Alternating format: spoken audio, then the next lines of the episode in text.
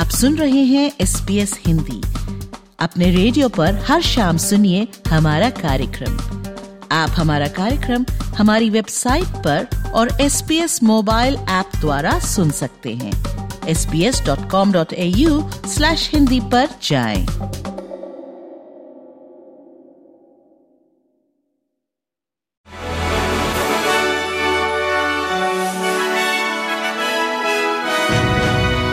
आज के news flash में फेडरल सरकार ने घोषणा की है कि ऑस्ट्रेलिया 2025 में मिसाइलें बनाना शुरू कर देगा।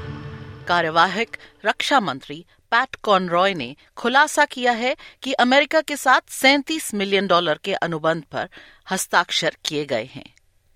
प्रधानमंत्री एंथनी एल्बनीसी ने येमेन में हौथी आतंकवादियों के खिलाफ अमेरिका के सैन्य हमलों के समर्थन में फेडरल सरकार के प्रयासों का बचाव किया है। अल्बनीसी सरकार ने अमेरिका के अनुरोध के अनुसार रेड सी में ऑस्ट्रेलिया के रक्षा बल कर्मियों की उपस्थिति को तीन गुना करने का वादा किया है, लेकिन अभी तक ऐसा नहीं किया है। अमेरिका की बात चली है तो आपको बता दें कि डोनाल्ड ट्रंप ने आयोवा कॉकस जीत लिया है। एसोसिएट प्रेस के अनुसार ये जीत तब हुई है जब ट्रंप को बड़ी कानूनी चुनौतियों का सामना करना पड़ रहा है।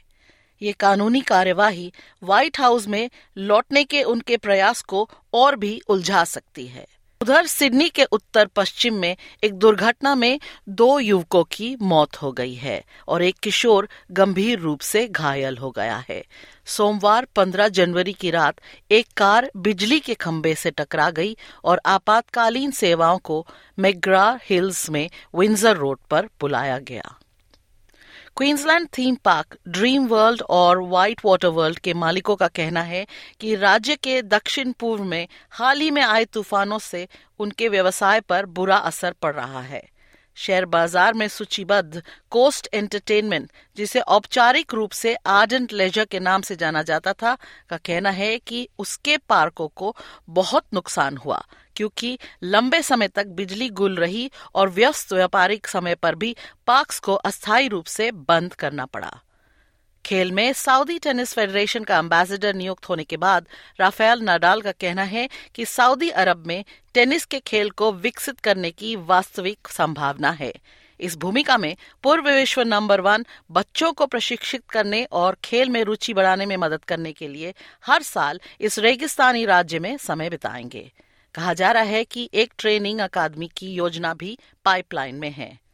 बात करें भारत की तो अयोध्या शहर में आज से श्री राम की प्राण प्रतिष्ठा की शुरुआत होने जा रही है, जो कि 22 जनवरी तक जारी रहेगी। इसके चलते आज मंदिर के गर्भगृह में सोने का द्वार स्थापित किया गया है।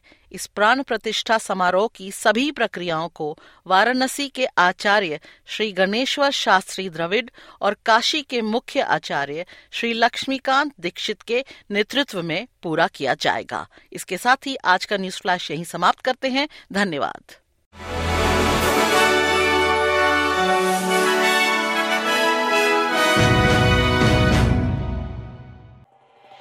एस बी एस रेडियो से डाउनलोड करने के लिए आपका धन्यवाद हमारा पूरा कार्यक्रम आप कैसे सुने, इसके लिए S B S dot com dot A U forward slash Hindi पर जाएँ।